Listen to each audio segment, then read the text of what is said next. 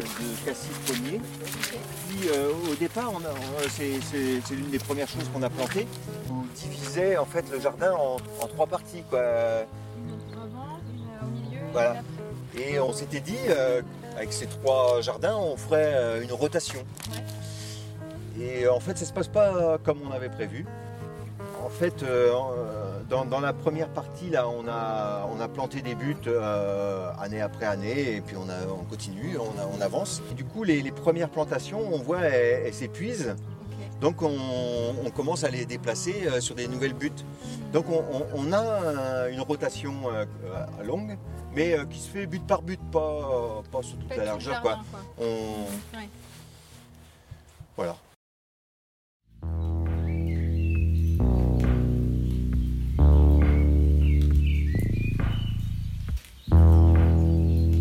Chronique amoureuse des plantes mal aimées.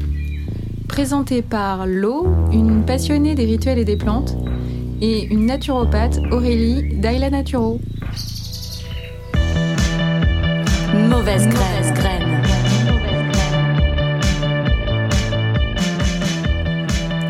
Aujourd'hui, nous allons vous parler cueillette en allant à la rencontre de Xavier du Très Petit Jardin, producteur de plantes aromatiques et médicinales et herboriste. Eh ben, on est au Très Petit Jardin, sur l'ex-ZAD de Notre-Dame-des-Landes. On est installé ici depuis 2016-2017. On était déjà producteur de plantes aromatiques et médicinales avant de venir ici, depuis 2012. Et on a déménagé tout notre jardin et puis aussi notre outil de production. On a besoin d'un hangar pour sécher les plantes, pour les transformer. Donc ça a été un gros travail, quoi, de déménager tout ça, tout en continuant à produire. Le jardin de plantes aromatiques et médicinales, il fait environ 1000 m². On a aussi une petite serre de 200 m² et puis un verger, le tout sur une parcelle d'un hectare. On dit qu'on est producteur de plantes aromatiques et médicinales, et nous on s'est vraiment spécialisé dans les plantes médicinales, ce qui n'empêche pas d'avoir des plantes aromatiques qui ont des vertus médicinales aussi, mais ce qui nous motive, c'est vraiment l'aspect médicinal de ces plantes. Alors dans le jardin, on a, comme dans tous les jardins, on a plein de plantes sauvages, qui poussent spontanément. Certaines ont un intérêt médicinal, comme je pense par exemple au pissenlit ou à l'ortie. Et donc c'est intéressant parce que du coup, quand on désherbe, on récolte en même temps. Ça fait deux objectifs en un seul travail. Et puis on fait aussi une partie de cueillette sauvage, pas forcément dans le jardin, mais dans le bocage. Là, on a la chance en fait d'être sur la ZAD, là, sur une zone, un bocage qui est préservé, qui est assez exceptionnel, et qui est aussi, on a plusieurs milliers d'hectares là autour de nous qui sont cultivés en agriculture biologique. Donc il n'y a pas de pollution due à l'agriculture industrielle. Donc ça, c'est vraiment une chance à la fois pour les cueillettes sauvages et puis aussi pour la faune.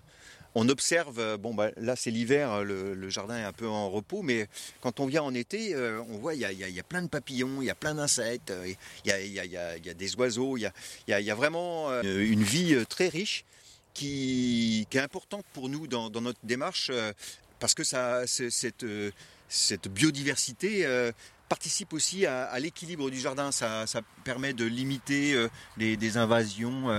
Beaucoup de gens nous demandent, mais comment vous faites avec les limaces ou avec tel ou tel nuisible, entre parenthèses. En fait, on n'a pas trop de problèmes comme ça parce qu'il y a beaucoup de biodiversité et tout se régule. Est-ce que tu as des exemples d'espèces que tu vas cueillir sur le bocage ? Oui, c'est beaucoup de feuilles d'arbres.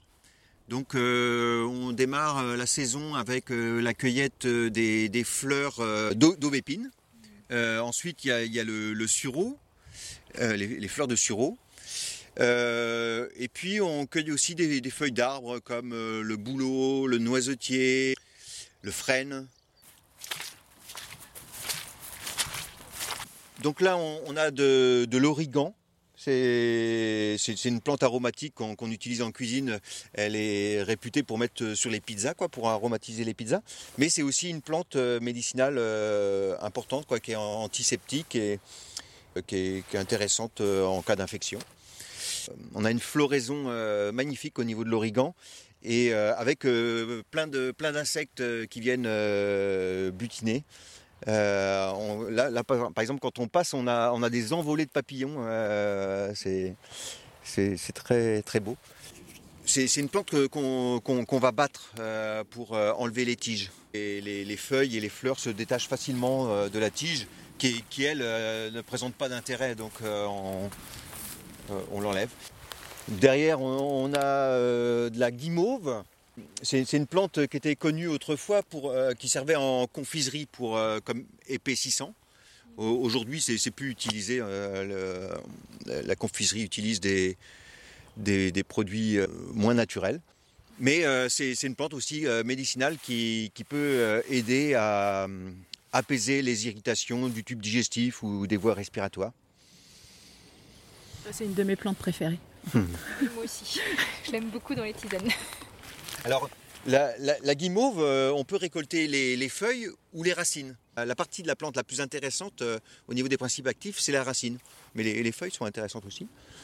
Et c'est pour dire que aussi, on a une centaine de plantes différentes, mais chaque plante a un peu sa spécificité.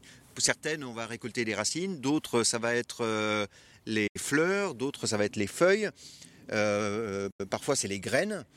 Pour chaque plante, y a une connaissance spécifique à avoir de ce qui est intéressant à récolter et aussi comment les cultiver. Chacune a ses besoins propres. Il y a aussi des saisons. Globalement, on récolte plutôt les feuilles au printemps, les fleurs en été et puis les racines en automne. Mais bon, il y a toujours des exceptions. Et puis, il y a certaines plantes aussi qu'on récolte plusieurs fois dans l'année. On est passé devant des rosiers. Alors, c'est assez curieux. Il y a sans doute beaucoup de gens qui ne savent pas que les roses, on peut les consommer en tisane. Ça a des vertus médicinales aussi, astringentes, par exemple pour le mal de gorge.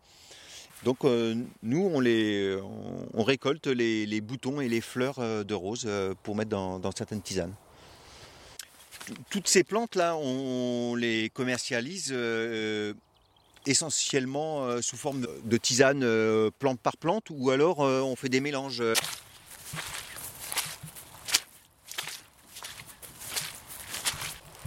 c'est quoi? C'est du bouillon blanc?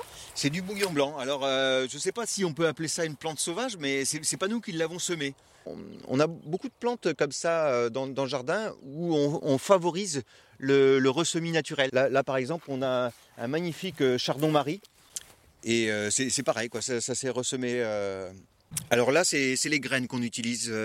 On attend que la plante fasse ses graines, on récolte les graines. Alors c'est pas facile parce que c'est très piquant. Du coup les graines, on les fait sécher et on peut les réduire en poudre, soit pour les utiliser dans une tisane ou bien dans une teinture mère. Et alors c'est une plante assez très très intéressante parce qu'elle restaure les cellules hépatiques. Pour des gens qui ont eu soit une hépatite, soit un traitement médicamenteux lourd qui a endommagé le foie, ça va aider à reconstruire la fonction du foie. Derrière, on a des magnifiques angéliques.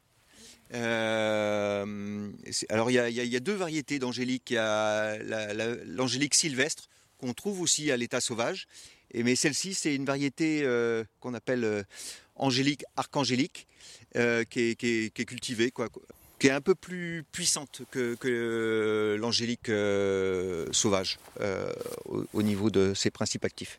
Et là c'est la racine qu'on récolte? Oui, c'est la racine. Et, ou les graines, on peut aussi récolter les graines. Donc on a aussi plein de cassis. Et donc nous, on récolte les feuilles de cassis. Alors on récolte aussi un petit peu de fruits, mais un peu moins parce que étant donné qu'on coupe les tiges et les feuilles, du coup, ça, on a moins de fruits. Et la feuille de cassis est vraiment très intéressante au niveau médicinal, en particulier pour les douleurs articulaires. Elle aide au nettoyage des articulations et elle a un pouvoir aussi anti-inflammatoire. Et c'est un des arbres qui est intéressant au niveau de la gymnothérapie et de la récolte des bourgeons. Donc. Voilà, c'est vrai. Nous, on ne commercialise pas de gymnothérapie, mais on a des collègues qui récoltent les bourgeons de certains arbres ou arbustes, dont le cassis. C'est vraiment l'une des plantes phares de la gymnothérapie.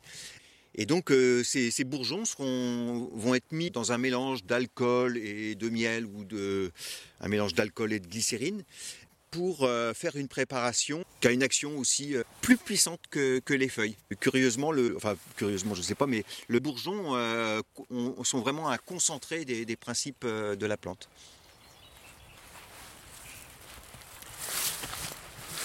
Là on passe devant la camomille romaine. Donc beaucoup de gens connaissent la camomille, un peu comme la plante des mémés pour aider à dormir. Alors c'est une plante calmante, mais en fait ses principales vertus, c'est plutôt digestive. C'est aussi une plante qui aide à avoir une meilleure digestion, et ce qui peut aussi avoir un impact pour avoir un meilleur sommeil. Et c'est une vivace, moi je pensais que c'était une annuelle la camomille. Et ben non, c'est une vivace. La camomille romaine est une vivace. Par contre, on a une autre camomille qu'on cultive au jardin qui s'appelle la camomille matricaire, qui a un peu des vertus similaires, avec en plus des propriétés pour les femmes, pour les douleurs menstruelles. Pour la camomille romaine, c'est seulement les fleurs, c'est des petits pompons blancs qui sont très odorants, très, très agréables. Et qu'on cueille fleur par fleur, quoi. C'est un travail minutieux et long. Et par contre, cette matricaire, elle, c'est une annuelle qu'on doit ressemer tous les ans. On a, en fin de compte, dans le jardin, là, on a assez peu de plantes comme ça annuelles qu'on doit ressemer tous les ans. On en a 4 ou 5. La plupart des plantes, en fait, sont des plantes vivaces. En train de marcher sur du plantain. Voilà, une plante sauvage très commune dans la région. On reconnaît les feuilles avec leurs rainures parallèles. Ce plantain est très commun. On récolte les feuilles et c'est une plante médicinale antihistaminique. C'est-à-dire que pour les gens qui ont des allergies, ça calme les allergies. Et elle a un pouvoir aussi anti-inflammatoire. Alors au niveau de la cueillette, c'est assez simple, hein. On cueille les feuilles qui sont belles, on ne prend pas celles qui sont abîmées, et puis on les étale sur une clé pour le séchage. Et ça fait partie des plantes, le plantain qui est pas facile à sécher. Donc nous, on a un système de séchage solaire, donc on veille à récolter quand on a des belles journées de soleil, quoi, pour être sûr d'avoir un bon séchage. Ouais, parce que moi j'ai essayé plusieurs fois et la plupart des feuilles deviennent brunes, quoi. Voilà, ça c'est le signe d'un séchage qui n'a pas été assez rapide.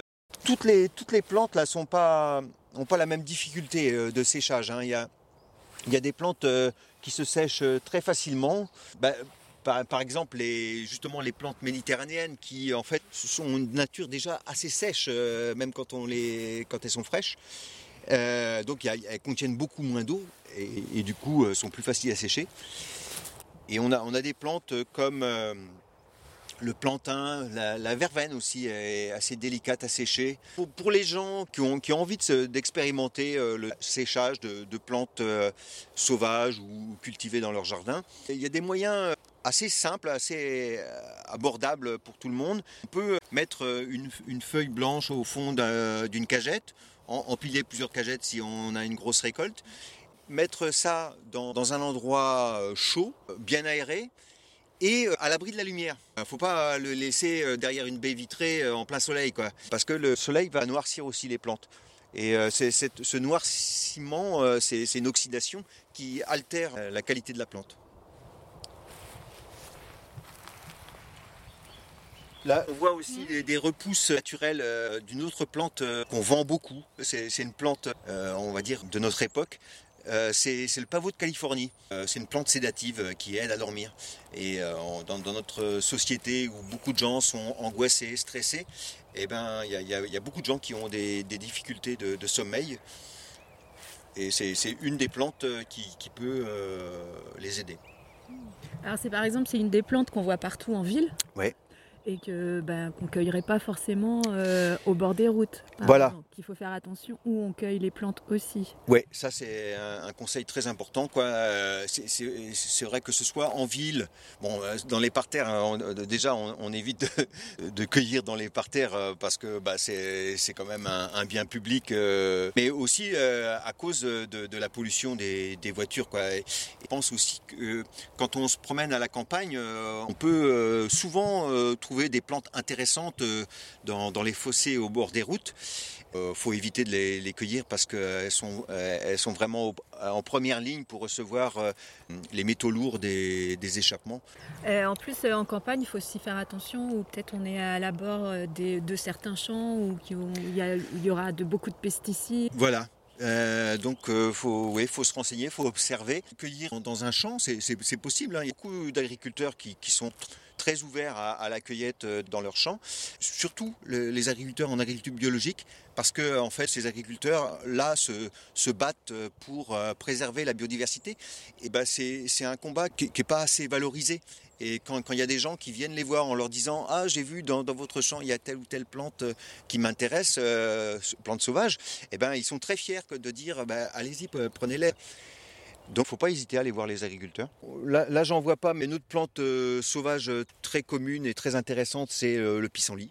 Alors au printemps, faut pas hésiter à se faire des salades de feuilles de pissenlit, c'est très bon. Et c'est très bon, doublement très bon, parce que c'est bon au goût, ça a un petit goût amer avec une petite vinaigrette, c'est excellent. Mais c'est aussi une plante médicinale importante. Les feuilles de pissenlit aident à l'élimination, particulièrement avec les reins, à éliminer les toxines qu'on accumule.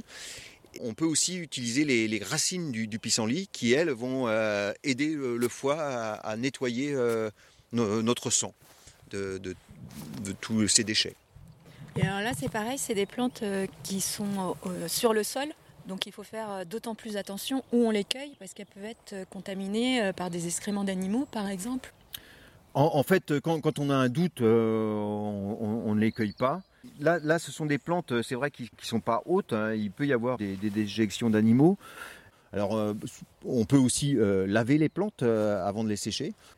Après... C'est un peu le cas de tous les légumes du jardin, hein. On peut avoir un oiseau qui vient défecter dessus.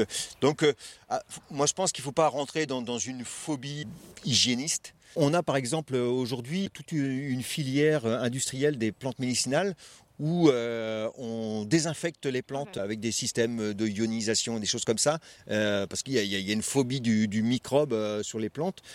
Moi, je ne partage pas du tout ce point de vue-là. Je pense que les plantes qu'on cueille dans nos jardins, dans la nature, bien sûr, ont des microbes sur leurs feuilles, mais ça fait partie d'un équilibre. Ce n'est pas du tout dangereux pour notre santé, au contraire. Il faut juste faire attention, c'est effectivement si on voit une crotte d'oiseau ou un excrément à proximité d'une plante, on va éviter de prendre celle-là, il y en a plein d'autres à côté qui seront intactes. C'est aussi l'avantage de la cueillette manuelle, c'est que on cueille plante par plante, donc on a une première observation au moment de la cueillette. Ensuite, on va étaler les plantes dans le séchoir, on va avoir une deuxième observation. Ensuite, on va récolter les plantes une fois qu'elles sont sèches, une troisième observation, et puis ainsi de suite. Donc, on a un contrôle qualité tout au long de la chaîne, ce qui fait que si on a une feuille qui est salie ou qui est pas belle, on l'écarte pour garder vraiment des belles plantes.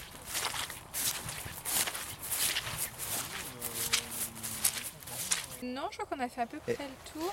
Ah si, je voulais te demander, est-ce que tu as un rituel avant de cueillir les plantes, ou est-ce que tu as peut-être un petit message de remerciement, ou je ne sais pas, des...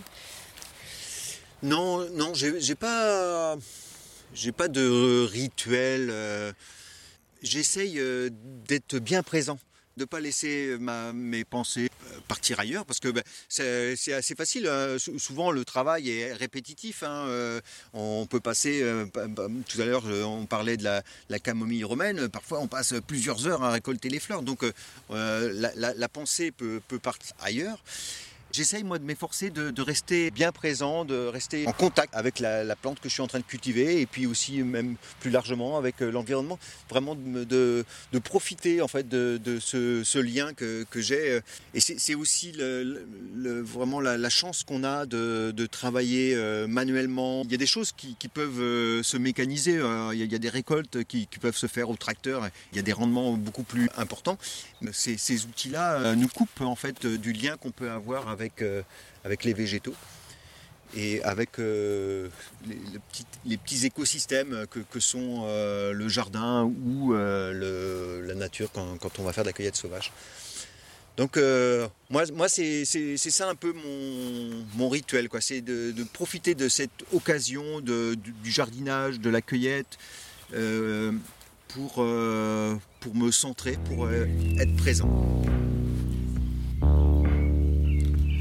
Nous remercions toutes les mauvaises graines qui ont participé à l'élaboration de cette émission, et tout particulièrement Xavier pour son accueil chaleureux. Retrouve les productions du Très Petit Jardin le samedi matin au marché de la Petite Hollande.